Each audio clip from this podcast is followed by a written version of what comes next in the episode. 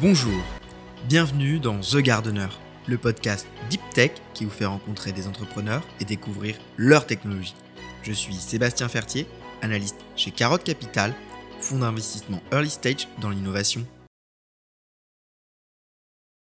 Aujourd'hui, nous retrouvons Maximilien Vest qui a fondé Akemia en 2019. Akemia réinvente la recherche pharmaceutique. Est-ce que tu peux commencer par te présenter et nous parler de ton parcours? Bien sûr, donc je m'appelle Maximilien Levesque, je suis le CEO et cofondateur d'Akemia, qui est une startup qui fait du drug discovery in silico, qui mélange de l'IA et de la physique. Et mon parcours, pour me présenter, avant d'être le CEO d'Akemia, qui a environ deux ans, j'ai une longue carrière de chercheur, puisque j'ai une thèse en mécanique quantique du CEA. Et puis je suis passé par Oxford, puis Cambridge au UK, et puis je suis revenu à Paris, à l'école normale supérieure, où j'ai euh, monté puis dirigé un groupe de recherche avec euh, deux spécialités qui sont, un, la mécanique statistique des liquides, et où je travaillais sur un truc euh, qui porte un très joli nom, même s'il est très technique, mais je ne peux pas m'empêcher de le dire parce que c'est un très joli nom, c'est l'énergie libre de liaison. Et puis, deuxième expertise, c'est l'intelligence artificielle générative. Donc, je suis l'inventeur en fait des deux technologies qui sont au cœur d'Akemia aujourd'hui. Avant d'aborder vos projets, peux-tu nous expliquer qu'est-ce qu'un médicament et comment un laboratoire peut créer un médicament aujourd'hui? Alors ça, c'est vraiment une histoire passionnante, la vie d'un médicament. Déjà, il faut se rendre compte que pour trouver un médicament, un laboratoire euh, pharmaceutique investit environ 2 milliards et travaille pendant 10 à 15 ans pour un médicament qui finit par soigner des gens mis sur le marché. C'est juste une histoire incroyable. Comment ça fonctionne? Ça commence par euh, bah, des gens malades et puis des médecins qui trouvent ce qu'on appelle une cible thérapeutique. C'est une grosse molécule, une protéine dans le corps par exemple, euh, qui est responsable d'une maladie. Et ensuite, cette cible thérapeutique, tout le jeu de la découverte de médicaments, c'est d'aller trouver la petite molécule qui va venir euh, s'attacher sur la cible thérapeutique. C'est vraiment une histoire de clé et de verrou. Euh, la cible thérapeutique, c'est le verrou, et il faut trouver la bonne clé celle qui va venir s'attacher dans le verrou et qui va bloquer le mécanisme responsable de la maladie. Donc si je le redis, il y a une maladie, il y a une cible thérapeutique responsable de la maladie, identifiée par des médecins et des pharmaciens et des biologistes. Et la recherche de médicaments, c'est trouver la petite clé, le candidat médicament qui un jour va venir soigner la maladie. Tu étais chercheur à l'ENS Quand as-tu le déclic de fonder Akemia Il y a eu plusieurs déclics. Donc j'étais un chercheur théoricien en physique des liquides. Euh, physique statistique et intelligence artificielle.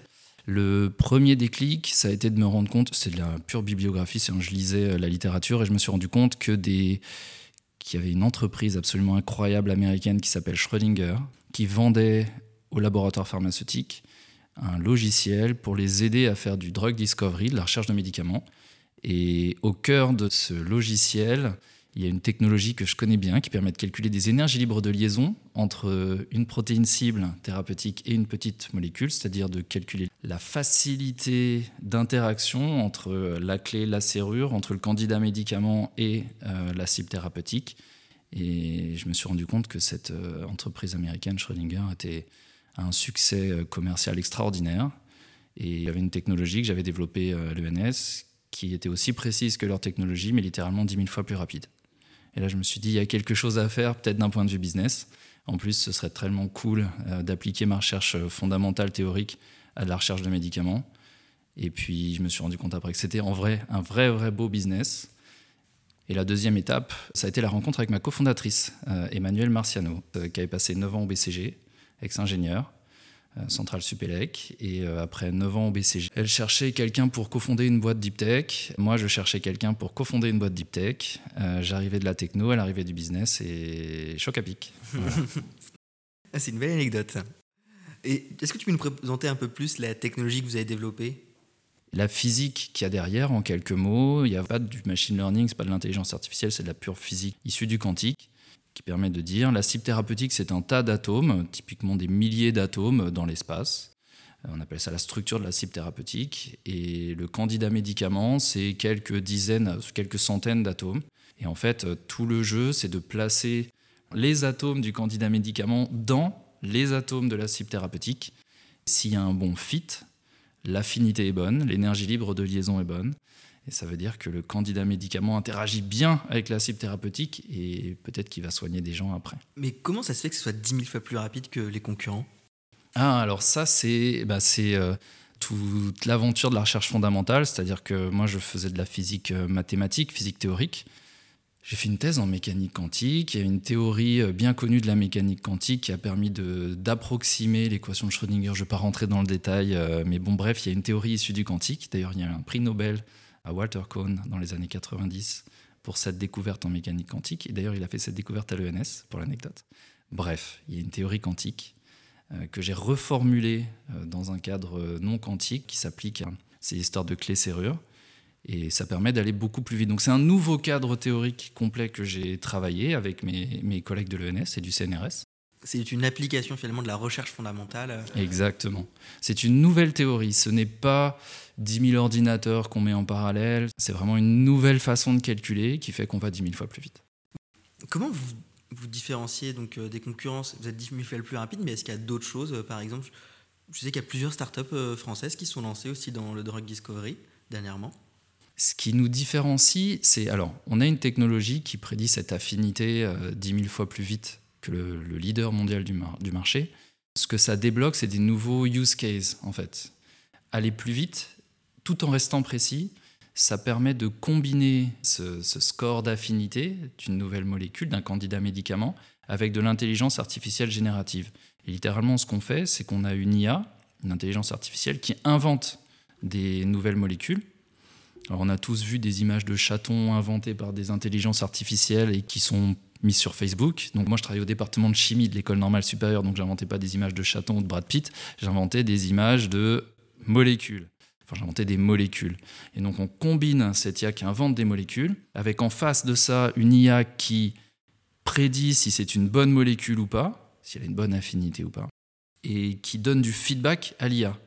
Et bref, la physique apprend à l'IA à générer des molécules qui sont à chaque fois meilleures. Une question un peu bête, comment on rend un algorithme intelligent?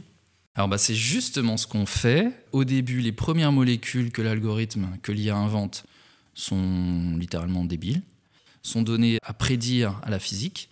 Et la physique, cet algorithme dont on a parlé tout à l'heure, donne du feedback à l'IA en lui disant Attends, cette molécule-là, elle est débile pour telle et telle raison cycle d'après, par itération, l'IA apprend de ses erreurs et s'améliore à chaque coup. Et après des centaines de milliers à millions d'itérations, on finit avec des molécules qui sont intéressantes, pour dire le moins. Je reviens sur ta question d'avant, qui est c'est quoi l'intérêt d'être rapide? C'est que tu vois, quand j'ai dit, et, d'être précis, c'est que quand j'ai dit euh, on fait des centaines de milliers d'itérations, c'est comme un enfant où si on t'apprend mal les règles du jeu, tu peux pas t'améliorer en continu. Donc ça, faut être précis. Il faut aussi être rapide parce que si tu fais des millions d'itérations, si une itération, comme aujourd'hui avec le leader mondial du marché, si une itération c'est une semaine, tu peux pas faire ton million d'itérations. Tu as besoin d'être rapide pour donner, pour faire assez d'itérations et d'être précis pour donner du feedback qui permet d'apprendre. Tu ne vends pas de licence de logiciel avec Akamia pourquoi ce choix et c'est quoi votre business model? Alors notre business model, il est double. Euh, celui qu'on fait actuellement, très simple, les laboratoires pharmaceutiques viennent nous voir avec une cible thérapeutique et à nous d'inventer avec elles, en collaboration avec elles, designer les molécules pour cette cible thérapeutique. Donc si tu veux, c'est un business model où on vient nous voir, on utilise nous-mêmes le logiciel, le produit qu'on développe et notre savoir-faire et on rend un design on collabore pour designer des molécules ensemble. Donc ça, c'est un business model dit de collaboration qui est bien connu en pharma. Ok, donc vous leur donnez plusieurs molécules possibles, après eux à eux de les synthétiser, de les tester, de lancer. Exactement.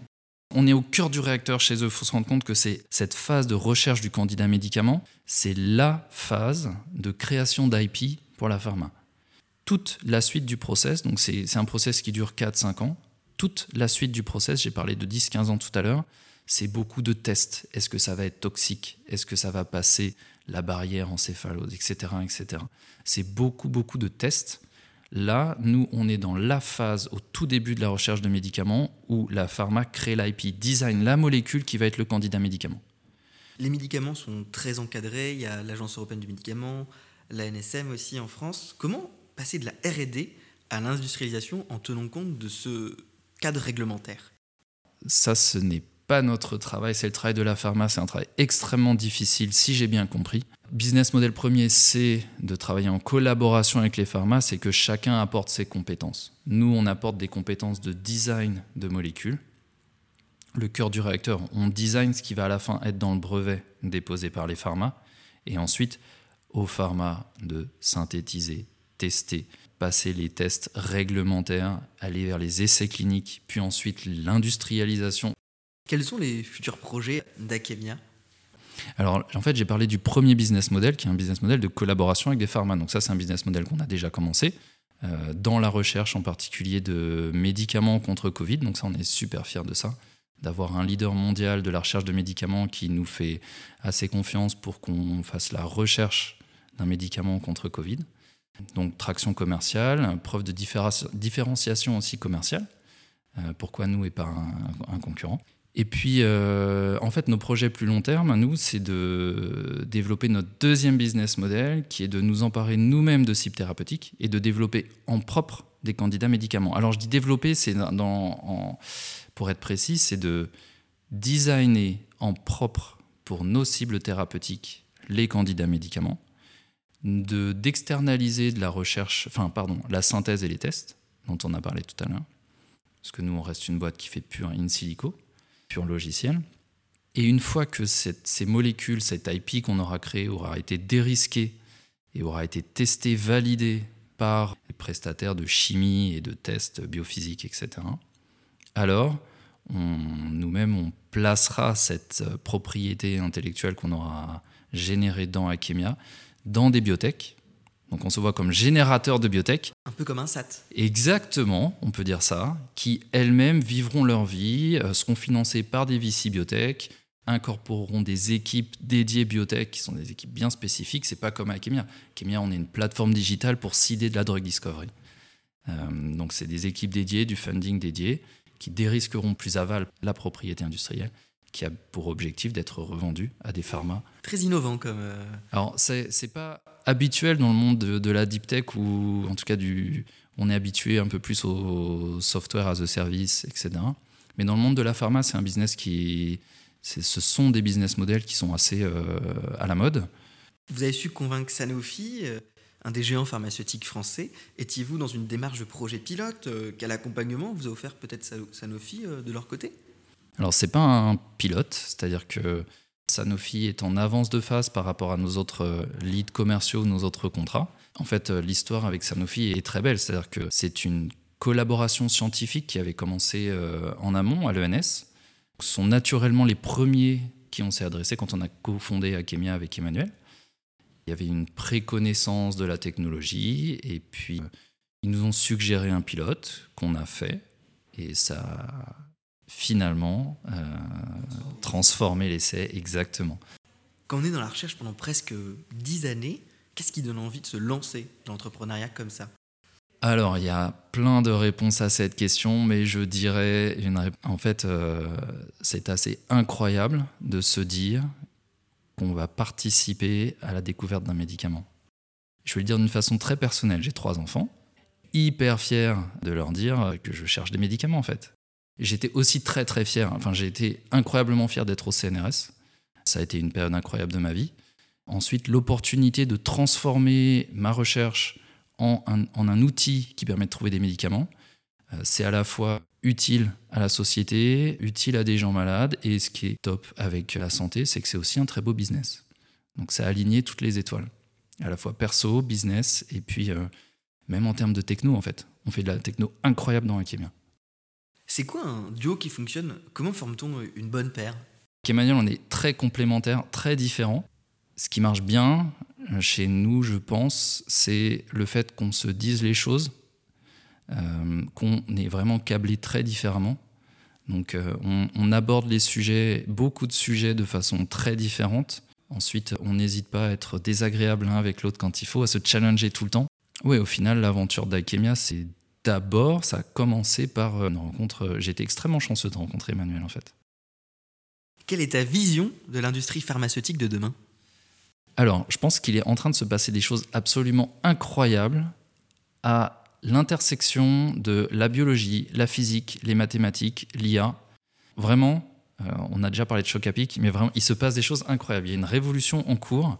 C'est pas Maximilien qui le dit, c'est euh, il suffit d'écouter les, infos. Euh, le mRNA, les vaccins, dont on, une technologie dont personne n'a parlé, les chercheurs avaient entendu parler il y a quelques années, en train de révolutionner notre vie au quotidien. On est en train de parler de, de DeepMind de Google, qui est en train de révolutionner la façon dont on détermine les structures des cibles thérapeutiques à cette intersection, et je crois qu'il y a Kémia à cette intersection, ça c'est, je, le crois intimement, c'est là qu'il va se passer des trucs pour créer les molécules de demain, et les vaccins de demain, et les biologics de demain.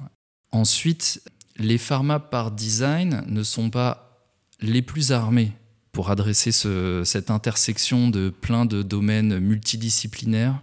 Et donc je pense que l'avenir de la recherche la plus amont elle se fait, elle est vraiment là où nous on, va, c'est-à-dire à, l'intersection de boîtes très deep tech comme Akemia et euh, du savoir-faire, de l'expertise métier médicament qu'il y a dans les centres de R&D des pharma. Par exemple, Vitry pour Sanofi. La France a lancé un plan quantique doté de 1,8 milliard d'euros. Selon toi, quelle place aura la physique quantique dans les avancées scientifiques? Cela aura-t-il une répercussion sur notre quotidien? Alors la physique quantique, elle a déjà des répercussions sur notre quotidien, euh, mais absolument partout, du téléphone jusqu'à la découverte de médicaments, comme on l'a dit. Il est en train de se passer un truc en ce moment parce que justement la physique quantique et d'autres en fait, toute la physique théorique est en train de rencontrer d'autres domaines que sont la biologie, les mathématiques, l'intelligence artificielle. Il se passe vraiment quelque chose. La physique quantique est un bout euh, immergé euh, de l'iceberg. Vous faites partie de France Biotech. Qu'est-ce que ça apporte euh, comme réseau? Alors France Biotech, c'est c'est du réseau, à la fois de la visibilité extérieure, mais aussi en fait tout simplement du réseau entre, entre biotech. Alors nous, on n'est pas une biotech, puisqu'on est une plateforme qui générera peut-être un jour des biotech, c'est ce qu'on souhaite. Plateforme d'échange entre gens qui font de la recherche de médicaments, plateforme qui permet d'avoir de la visibilité aussi par rapport aux, instances nationales, internationales, etc. Vous êtes accompagné par Agoranov. Quelle spécificité a cet incubateur? Agoranov, donc c'est un incubateur euh, deep tech, c'est-à-dire que nos voisins de bureau, nos voisins de la machine à café sont littéralement des gens qui utilisent euh, ou manipulent du quantique, des technologies de biologie jamais vues, qui font euh, des taxis volants, qui font des robots chirurgicaux pour opérer des genoux, qui font des outils connectés, enfin, ou qui font de l'IA pour euh, designer des avions. Littéralement, hein, ça c'est, je cite Top of Mind, les copains de la machine à café. Je te remercie Maximilien, c'était un plaisir d'échanger avec toi. Si vous êtes intéressé par Akemia, vous pouvez retrouver Maximilien Levesque sur LinkedIn. Et si vous voulez avoir plus d'informations, vous pouvez également aller sur leur site internet akemia.com. C'est déjà la fin de ce podcast? C'était Sébastien Fertier. Si vous l'avez aimé, n'hésitez pas à le partager autour de vous et à mettre 5 étoiles sur Apple Podcast. Vous pouvez nous faire un retour directement via LinkedIn et, si vous êtes entrepreneur, contactez-nous par notre site internet carotte.capital et par email à contact at carotte.capital. À bientôt!